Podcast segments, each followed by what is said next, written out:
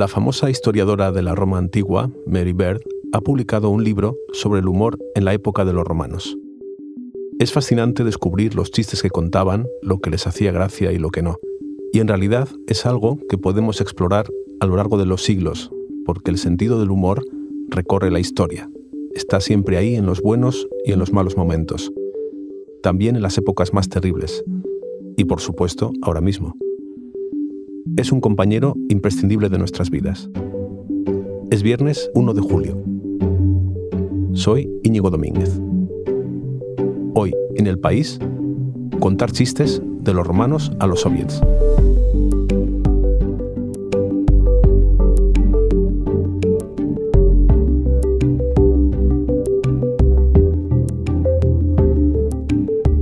Hablar de todo esto, estoy con Guillermo Altares, que es jefe de cultura del país. ¿Cómo estás, Willy? Hola, ¿qué tal, Íñigo?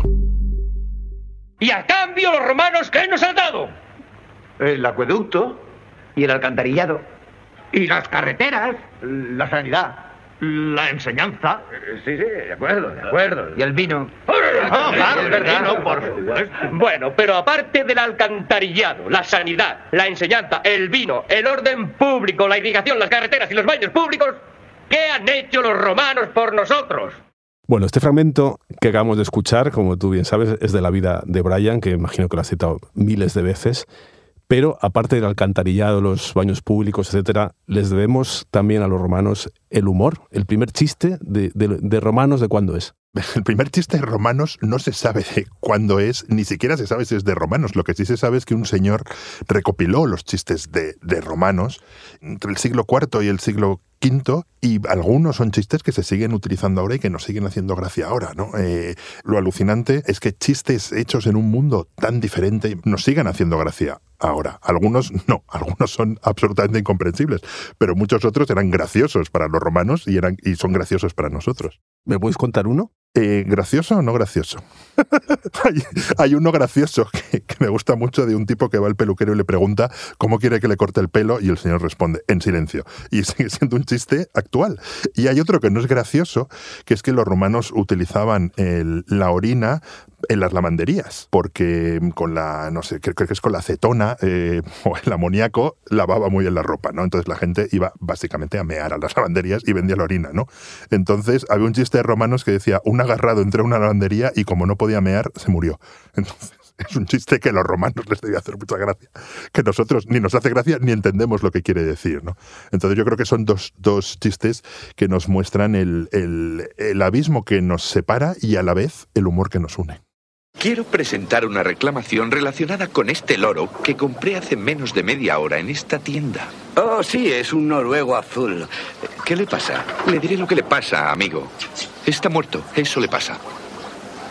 No, que va, está descansando en paz. De acuerdo, si está descansando, le voy a despertar. Hola, Polly. Este loro ha pasado a mejor vida. Y cuando lo compré hace menos de media hora, usted me aseguró que su total falta de movimientos se debía a que estaba agotado tras recitar en voz alta la Ilíada. Mm. Será que siente nostalgia de los fierdos este chiste que, acabamos de escuchar en realidad es un chiste de romanos, eh, pero mucho más bestia, porque es con un esclavo, con un ser humano. Y es una de las muchas cosas que cuenta Mary Bert en un libro que se editó recientemente en España, que se basa en unas conferencias de Berkeley que se llama La risa en la antigua Roma, que ha publicado Alianza Editorial, y que en realidad tardaron a traducir porque no era fácil de traducir, porque Mary Bert traduce eh, al inglés el, humor de los romanos y nosotros tenemos que traducir del inglés al español el humor de los, de los romanos, lo cual es bastante, bastante difícil. Bueno, esto que hemos oído es de los Monty Python, ¿no? Y bueno, se ve la evolución del humor hasta hoy, dos mil años después, que los Monty Python rehacen el chiste y tú piensas que es nuevo y no lo es, ¿no? De todo esto que cuenta Mary Bird, ¿qué es lo que más te ha sorprendido? Me ha sorprendido mucho que todas las sociedades tienen sus tabúes para el humor. Por ejemplo, cuenta Bird que los romanos consideraban graciosos eh, reírse de la calvicie, pero no consideran gracioso reírse de los ciegos. ¿no? nosotros también tenemos nuestros tabúes. Y es verdad que me ha sorprendido mucho la capacidad de supervivencia de los chistes. Otra de mis aficiones, aparte de los chistes de romanos, son los chistes de comunistas. ¿no? Y, leyendo un libro sobre chistes de comunistas, por ejemplo, decían que unos señores que habían venido de no sé dónde, de lejísimos, estaban viendo por primera vez una jirafa en el, en el zoo y decían, ¿has visto lo que los bolcheviques le han hecho a este pobre animal? Y era un chiste de romanos. O sea, en el libro que leí decir ese chiste se traza por lo menos hasta la, hasta, hasta la antigua Roma. ¿no? Entonces, como el, el humor va viajando. Y luego me, mm, es una cosa que en realidad no, no, no, me sorprendió, pero que me interesó muchísimo, que es el contenido político que tiene, que tiene el humor. El humor en el fondo siempre es político. Bueno, llegaremos a los chistes de comunistas porque vamos a hacer un viaje a lo largo de la historia, pero eso que has dicho me interesa. Eh, ¿Los romanos distinguían lo políticamente correcto de lo incorrecto también? Los romanos, como nosotros, tenían sus, tabúes. Entonces, eh, eh, calvicie, risas, ceguera, no, no risas. Y esclavitud, como hemos dicho en el chiste del esclavo loro muerto, risas y chistes un poco sádicos, eh, cosas que cuentas Suetonio que también tiene que ver con los emperadores, ¿no? Pero claro, el, humor tiene que ser en parte revolucionario. Los romanos ya, ya, ya tenían ese, en cierta medida ese concepto. Hay un chiste que al parecer es uno de los chistes favoritos de Sigmund Freud, que dice, un rey se encuentra con su doble, va a visitar un palacio, se encuentra con su doble y le pregunta, ¿trabaja tu madre en palacio? Y el doble le contesta, no, pero mi padre sí. Entonces, es un chiste que tienes que darle un par de vueltas para cogerlo, pero en el fondo lo que hace es poner en duda a, la familia real, ¿no? Decir que en realidad el, rey es un bastardo. Y ese es un, de nuevo un chiste analizado por Freud, no sé qué. Entonces, sí, los chistes son transgresores, políticos, pero tenían sus límites, las cosas que no podemos contar o de las que sabemos que el auditorio no se va a reír. Hablando de los límites del humor, quiero que escuches un fragmento de una película de Woody Allen, de Delitos y Faltas, donde habla precisamente de esto, de cuándo uno puede empezar a reírse de algo que en su momento es muy serio y no permite ni una risa. Como cuando me preguntaron allí en, eh, Harvard, me preguntaron, ¿qué es la comedia? Y yo les dije, y esto es parte de lo que quiero decir con lo de distanciarse, les dije, comedia es igual a tragedia más tiempo. Tragedia más tiempo. Verá, la, noche en que mataron a Lincoln no se podía bromear sobre eso, no se podía hacer un chiste, era imposible. Ahora ha pasado el tiempo. La veda ya está abierta. ¿Me comprenden? Tragedia más tiempo. ¿Qué piensas de esto? ¿Estás de acuerdo? Yo creo que es tragedia más tiempo, más persona, más quien cuenta el chiste. Tragedia más tiempo, se hablaba mucho cuando después del 11S, cuándo se puede hacer un chiste del 11S después del 11S, al final se hicieron chistes. Pero también quién hace el chiste. Yo recuerdo una visita a Auschwitz con un grupo internacional de periodistas de todo el mundo y había uno especialmente simpático que llegamos al, a lo que se llama el andén este de la muerte, donde se bajaban y se hacían la selección y se puso a hacer chistes.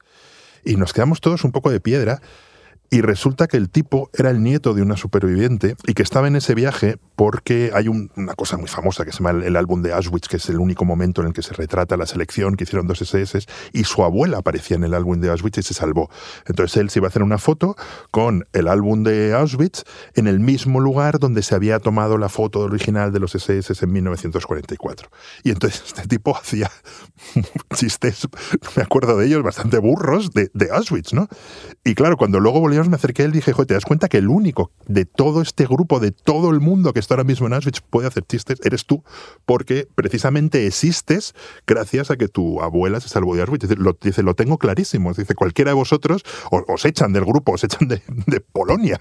Pero no, yo, yo, puedo, ¿no? Entonces, el, el humor, digamos, siempre es relativo al interlocutor, o sea, a quién te diriges y quién hace el chiste y el último elemento es cuándo hace el chiste. Claro, en esto que has contado también interviene otra cuestión que es quién se puede ofender cuando cuentas un chiste, porque esta persona, que era la única que contaba los chistes, quizá tenía derecho a ofenderse si otro lo hubiera hecho, ¿o no? Le pregunté y me dijo, a mí no me ofendería que ninguno hagáis un chiste del, holocausto, pero entiendo que no los hagáis y que sea una burrada que lleguéis a Auschwitz y hagáis un, un chiste, ¿no? Y a mí y la verdad es que ni se me ocurrió y yo sí que creo que se puede hacer humor prácticamente de todo, incluso del, nazismo, ¿no? que el humor muchas veces sirve para recalcar lo que está mal, de nuevo, para desafiar al poder. Eh, el humor es un arma tremendamente poderosa que los tiranos han temido toda su vida y eh, por algo temen los tiranos el humor. ¿no? Sobre esto que dices hay un libro que está muy bien de Rudolf Herzog, que es sobre el humor en el nazismo, que se llama Heil Hitler, el cerdo está muerto. Y ahí cuenta precisamente que uno de los cómicos de aquel Berlín de los cabarets, etcétera, que era judío como muchos, pues acabó en, en un campo de concentración. y se ha conservado uno de sus monólogos que se llamaba No tengáis miedo. Te lo leo textual, ¿no? Sale a escena delante de sus compañeros prisioneros como él, y dice, os sorprenderá lo alegres y animados que estamos. Pues bien, camaradas, esto tiene su razón de ser. En Berlín ya no lo estábamos desde hacía mucho tiempo, todo lo contrario. Siempre que actuábamos sentíamos una extraña sensación en la espalda. Era el temor a terminar en un campo de concentración. Y mirad, ahora ya no necesitamos sentir miedo nunca más. Ya estamos dentro. Rodrigo Cortés estrenó recientemente una película sobre el gueto de Varsovia y la representación de una obra de teatro muy graciosa en el, en el gueto de Varsovia, ¿no?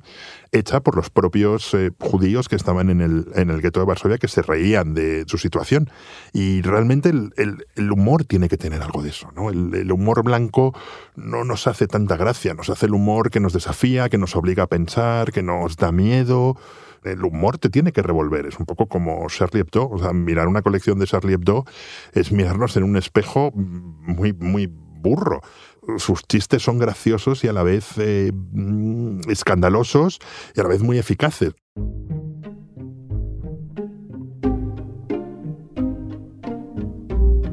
Y además hay otro elemento que es de existencial casi, que es que el humor es algo muy serio porque en momentos donde ya no te queda nada, te queda siempre el humor para soportar la vida o, una situación terrible, ¿no? Eh, esto que hemos hablado de, hacer humor en, el campo de concentración, supongo que en esos momentos ya era lo poco que les quedaba a estas personas para no volverse locas, porque el humor tiene un elemento casi salvífico en, en algunos momentos, ¿no? Eso se decía de los chistes comunistas, eso que se llamaba anecdot, que circulaban en todos los países comunistas. Entonces, el país donde seguramente las condiciones de vida de la población eran peores era Rumanía, que era, digamos, un régimen eh, despótico, terrorífico, y además las condiciones de vida eran horribles. Eran los mejores chistes. Hay uno que es un, alguien decía, un autor de un libro sobre chistes comunistas decía que es como un haiku, que dice que hay más frío que el agua fría en Rumanía, y decía el agua caliente. Y los siguientes mejores chistes más bestias eran las de la, la RDA, que era el país que contaba, creo que Rumanía era el país que contaba más espías por habitante, o sea, más, más gente que denunciaba a sus vecinos, y el segundo era la RDA, y hacían chistes sobre eso, ¿no? Decían, ¿por qué, a pesar de la carestía de papel higiénico, el, el papel higiénico alemán tiene dos hojas? Dice, porque hay que enviar una copia de todo a Moscú. es, que son muy buenos.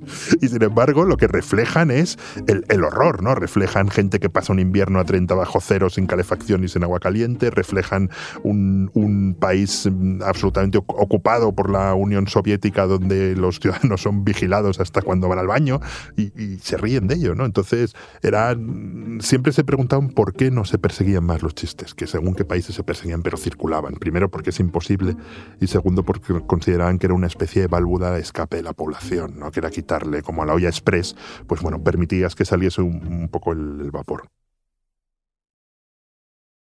Esposo es ese gran, grandísimo actor polaco, Joseph Tura. ¿Ha oído usted hablar de él?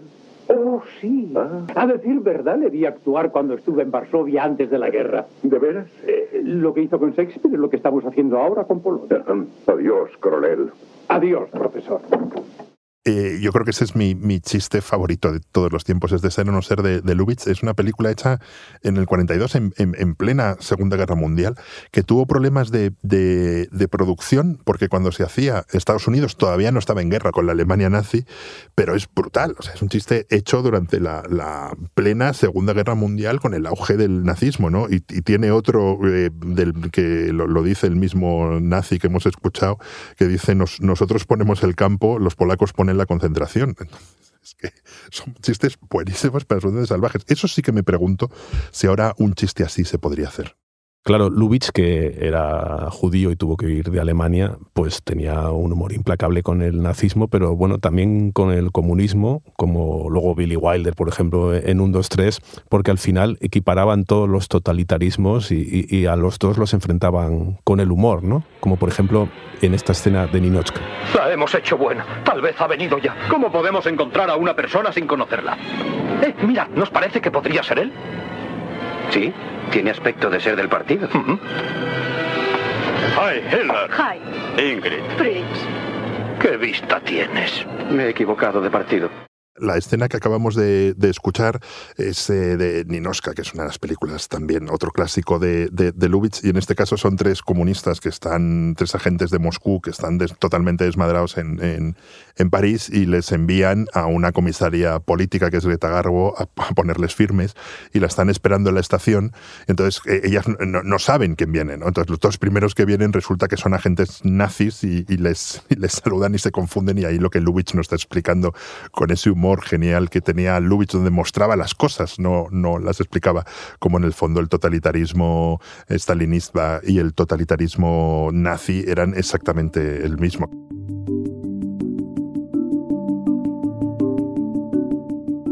Meribert, por ejemplo, de todo esto que es la relación del poder con la risa, ¿qué, conclusiones saca? Ella un poco lo que explica es que los, los emperadores benévolos, buenos, con buena fama, eh, solían o tenían la, tradición de aguantar bien el humor y utilizar como el, el, humor como forma de comunicarse con sus súbditos. ¿no? Y los emperadores malos tenían una forma cruel y violenta de utilizar el humor. Hay un, recoge un texto no ya de aquel libro de chistes del, siglo IV, sino de, Suetonio, donde contaba que Calígula de repente se pone a soltar risotadas en un banquete y le dicen de qué se ríe, dice pues de que os puedo matar a cualquiera en cualquier momento cuando me dé la gana, ¿no? Entonces, ahí es el humor utilizado como forma de digamos, de amedrentar y mm, de, terror, pero en realidad el humor siempre ha sido al revés. El humor ha sido una forma de desafiar el poder, de enfrentarse al poder. Eh, creo que era, sí, eh, Orwell decía que Cachiste es una pequeña revolución, ¿no? Yo creo que la novela más famosa que se ha hecho nunca sobre el humor es El nombre de la rosa. Y si te acuerdas, Íñigo, en realidad es un monje que mata a los monjes que descubren un libro de Aristóteles que, que, santifica la risa y que dice que la, que la risa es buena. ¿no? Y si algo han temido los, los tiranos a lo largo de la historia es que se rían, que se rían de ellos, ¿no? Incluso. Eh, Comodo, por ejemplo, ordenaba matar en el, en el Coliseo a aquellos que considerase que podían estarse riendo de él. ¿no? Eso es algo que a los tiranos les ha aterrorizado siempre. Willy, uno, de nuestros monumentos favoritos es el matrimonio etrusco del sarcófago de Villa Giulia en Roma, que sale un matrimonio con una sonrisa enigmática que no se sabe si es felicidad o si están riendo de algo, pero bueno, se les ve como felices, ¿no? Es muy curioso pensar cómo puede haber evolucionado eh, la expresión facial de la sonrisa a la risa, a la carcajada y lo que puede haber significado en cada momento de la historia, ¿no? Sí, una de las cosas que se pregunta Meribel en ese libro es mm, cuándo nace la risa, cuándo se reflexiona sobre la risa, que no sé, Thomas Hobbes o, Plinio han reflexionado sobre la risa y la diferencia entre la risa, lo, natural de los pedos frente a lo, no natural de la carcajada. O Jacques Le Goff, por ejemplo, explica Meribel que Jacques Le Goff, que es un importantísimo medievalista francés, explicaba que la palabra sonrisa emerge con la Edad Media, que una de las cosas que aporta la Edad Media con respecto a la, antigüedad es, es, la sonrisa y que en Roma no existía una palabra para eso, pero son cosas que, bueno, podemos ver representadas en sarcófagos, en estatuas, pero que en cierta medida siempre habrá una parte de ese pasado de la risa que se nos escapará, ¿no? Al final lo que nos han quedado son los, los, los chistes, ¿no? Las, las historias, como lo queramos llamar. Para que tú no te escapes sin contarme un chiste, cuéntame uno para terminar. Te voy a contar el, chiste más triste y yo creo que la vez mejor, que he visto que es un viejo chiste comunista, que un señor vuelve después de 40 años en el Gulag y le recibe su madre en el, en el andén y la reconoce inmediatamente y dice su madre, ¿cómo me ha reconocido? Se me convirtió en una anciana y él dice, por el abrigo. Pero ahora tú no te puedes escaquear y me tienes que contar tu, tu chiste favorito, aunque no sea tan triste. Mira, no te voy a contar un chiste, pero eh, como estamos de películas, te voy a poner un fragmento de una película muy graciosa que va de todo esto de lo que hemos hablado, que es Los productores de Mel Brooks. Selección de reparto. Actores para el papel de Adolfo Hitler. No es necesaria experiencia. Bueno, Willy, muchas gracias por haber venido a contarme estos chistes y haberme hecho pasar un buen rato. Y yo espero haberte dejado desolado con mis chistes absolutamente devastadores comunistas.